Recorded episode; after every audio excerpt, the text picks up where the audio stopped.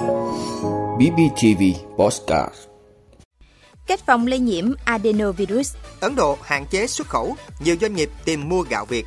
Sửa quy định về phát hành trái phiếu doanh nghiệp riêng lẻ Tiến trình phục hồi kinh tế toàn cầu gặp nhiều cản trở. Châu Âu thực hiện kế hoạch tiết kiệm năng lượng Đó là những thông tin sẽ có trong 5 phút sáng nay, ngày 19 tháng 9 của BBTV. Mời quý vị cùng theo dõi.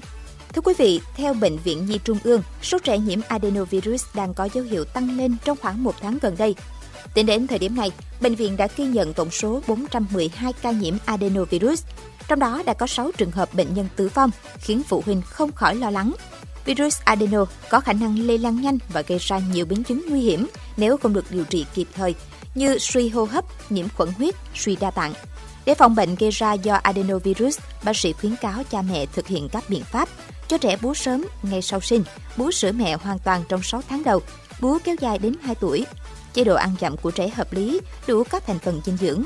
Giữ gìn môi trường sống của trẻ sạch sẽ, thoáng mát, không có khói bụi thuốc lá. Vệ sinh mũi họng cho trẻ thường xuyên, nho mũi bằng nước muối sinh lý với trẻ nhỏ. Trẻ lớn hơn cho súc miệng nước muối sinh lý. Vệ sinh thân thể, rửa tay thường xuyên, cho trẻ mặc quần áo phù hợp với nhiệt độ môi trường, tránh để trẻ bị nhiễm lạnh. Cần đeo khẩu trang khi trẻ ra ngoài, tránh tiếp xúc với trẻ em bị ốm bệnh.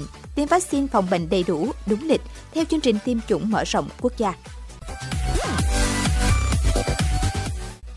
Thưa quý vị, thị trường nông sản thế giới tuần qua đã xảy ra xáo trộn sau khi Ấn Độ, quốc gia xuất khẩu gạo nhiều nhất thế giới, đã bất ngờ hạn chế xuất khẩu gạo. Các lệnh hạn chế xuất khẩu gạo của Ấn Độ được cho sẽ khó có thể sớm được dỡ bỏ, thậm chí cho tới vụ thu năm tới. Bởi Ấn Độ là quốc gia 1,4 tỷ dân, an ninh lương thực không bao giờ là bài toán dễ dàng với quốc gia này. Trong khi trước đó, sản lượng lúa mì tại Ấn Độ cũng đã xuống mức thấp nhất trong vòng 14 năm do hạn hán, mất mùa. Sản lượng gạo vụ mùa vừa qua được cho là vẫn đủ cho nhu cầu trong nước, nhưng bị tụt giảm khoảng từ 10 đến 12 triệu tấn so với vụ mùa trước. Động thái này của Ấn Độ chắc chắn sẽ có tác động với nhiều quốc gia trên thế giới, trong đó có Việt Nam. Do thiếu hụt nguồn cung từ phía Ấn Độ, nên nhiều doanh nghiệp của Trung Quốc chuyển hướng tìm nguồn cung gạo tấm của Việt Nam để phục vụ nhu cầu từ nay đến Tết. Đặc biệt, các doanh nghiệp chuyên xuất khẩu gạo tấm và gạo dài không thơm sang các thị trường châu Phi và Trung Quốc đang đứng trước nhiều cơ hội tìm kiếm thêm được khách hàng mới. Vì từ trước tới nay, gạo của Ấn Độ đang khá cạnh tranh với gạo của Việt Nam ở phân khúc thị trường này. Thậm chí trước diễn biến mới, nhiều doanh nghiệp gạo Việt Nam đang ngưng chào bán do dự báo giá sẽ tăng nhanh trong thời gian tới. Thưa quý vị, Chính phủ vừa ban hành Nghị định 65 sửa đổi bổ sung một số điều của Nghị định số 153 năm 2020 quy định về chào bán giao dịch trái phiếu doanh nghiệp riêng lẻ tại thị trường trong nước và chào bán trái phiếu doanh nghiệp ra thị trường quốc tế. Mục đích phát hành trái phiếu là để thực hiện các chương trình dự án đầu tư, cơ cấu lại nợ của chính doanh nghiệp. Doanh nghiệp phải nêu cụ thể mục đích phát hành tại phương án phát hành và công bố thông tin cho nhà đầu tư đăng ký mua trái phiếu.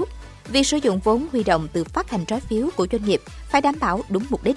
Các điểm được sửa đổi trong Nghị định 65 có quy định về mục đích phát hành trái phiếu nhằm tăng cường trách nhiệm và nghĩa vụ của doanh nghiệp phát hành trong việc sử dụng tiền thu từ phát hành trái phiếu đúng mục đích.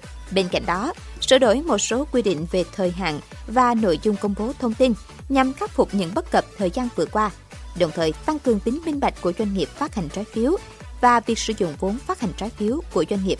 Thời hạn công bố thông tin về kết quả chào bán trái phiếu được quy định rút từ 10 ngày xuống còn 5 ngày. Chậm nhất 5 ngày làm việc kể từ ngày hoàn thành đợt chào bán trái phiếu, doanh nghiệp công bố thông tin về kết quả của đợt chào bán cho các nhà đầu tư sở hữu trái phiếu và gửi nội dung công bố thông tin đến Sở Giao dịch Chứng khoán. Trường hợp doanh nghiệp chào bán không thành công hoặc hủy đợt chào bán trái phiếu, chậm nhất 5 ngày làm việc kể từ ngày kết thúc việc phân phối trái phiếu, doanh nghiệp công bố thông tin và gửi nội dung công bố thông tin đến Sở Giao dịch Chứng khoán. Thưa quý vị, trong báo cáo triển vọng tăng trưởng cập nhật công bố mới đây, Quỹ tiền tệ quốc tế IMF cho biết triển vọng kinh tế thế giới đã xấu đi đáng kể so với báo cáo hồi tháng 4 của IMF.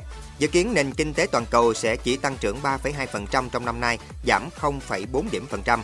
Tình trạng gián đoạn do đại dịch Covid-19 và khó khăn trong chuỗi cung ứng tiếp tục đè nặng lên các hoạt động kinh tế. Điều này đã làm gia tăng áp lực với các nước đang phải gánh nhiều khoản nợ và tình hình nợ đang xấu đi nhanh chóng. Theo ước tính của Ngân hàng Thế giới WB, GDP toàn cầu trong năm 2023 chỉ tăng 0,5%, nhưng GDP bình quân đầu người lại giảm 0,4%. Xét về tổng thể, đây sẽ là một cuộc suy thoái toàn cầu sau năm tăng trưởng kỷ lục 2021 nhờ thế giới ồ ạt bơm tiền sau đại dịch Covid-19. Thưa quý vị, các quốc gia Liên minh châu Âu EU đã bắt đầu thực hiện các kế hoạch giảm 15% lượng khí đốt tiêu thụ trong giai đoạn từ ngày 1 tháng 8 năm 2022 đến ngày 31 tháng 3 năm 2023 để ứng phó với cuộc khủng hoảng năng lượng. Ngoài ra, nhiều nước thành viên cũng đã thực hiện các nỗ lực ở cấp quốc gia để tiết kiệm năng lượng.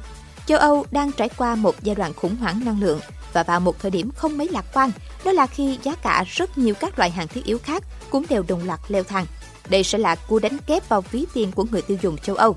Hàng hóa cũng như xăng dầu đã có xu hướng giảm một chút trong những tuần qua, nhưng để người tiêu dùng cảm nhận được thì vẫn cần thêm thời gian. Theo hãng tin Reuters, Anh, các cả khổng lồ năng lượng và giới chức chính phủ của các quốc gia châu Âu đã kêu gọi người dân và doanh nghiệp giảm mức tiêu thụ điện, đưa ra các phương án dự phòng nhằm giảm phụ thuộc vào khí đốt từ Nga. Châu Âu đang ra sức làm đầy dự trữ khí đốt trước khi mùa đông đến, nhằm ứng phó với khả năng Nga có thể cắt giảm thêm nguồn cung khí đốt đối với khu vực này. Vị đã luôn ủng hộ các chương trình của Đài Phát thanh truyền hình và báo Bình Phước. Nếu có nhu cầu đăng thông tin quảng cáo ra vặt, quý khách hàng vui lòng liên hệ phòng dịch vụ quảng cáo phát hành số điện thoại 02713 887065. BBTV, vì bạn, mỗi ngày.